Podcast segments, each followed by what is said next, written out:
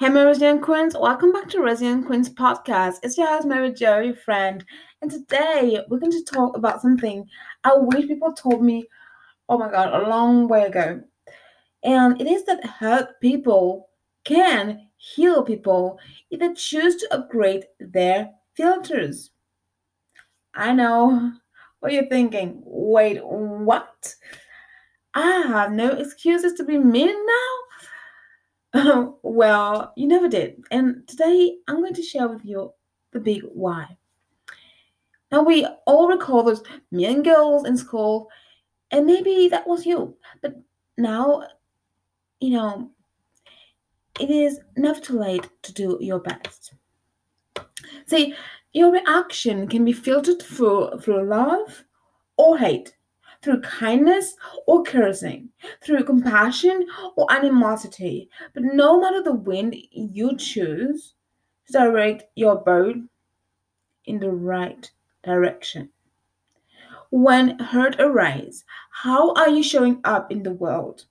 How are you pouring what is in you or filtering what's in you?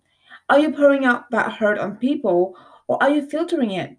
When joy or love comes around, are you push- pushing them away or do you believe that they are for others? See, by asking those questions, we can have better indications on our filters.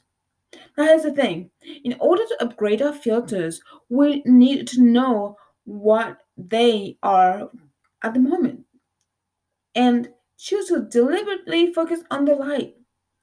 I wish I could tell you that it works overnight, but it requires practice. Hopefully, there are powerful rituals to drain your energy, and you know, you can always find ways to filter that hurt. Things like things like body scan meditations, deep breathing, focusing on your goals, journaling, or purpose. But there's a hope because it all starts with a decision to upgrade our filters. Now, how can we do so? Well, in order to upgrade our filters, we must first upgrade our mindset. See, as long as you will see vulnerability as a weakness and intimacy, intimacy as deceiving, you will push people away.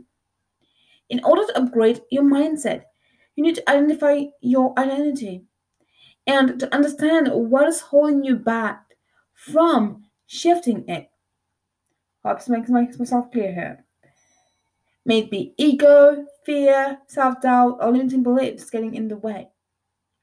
Therefore, therefore, you can make the choice to work on yourself or to stay bitter.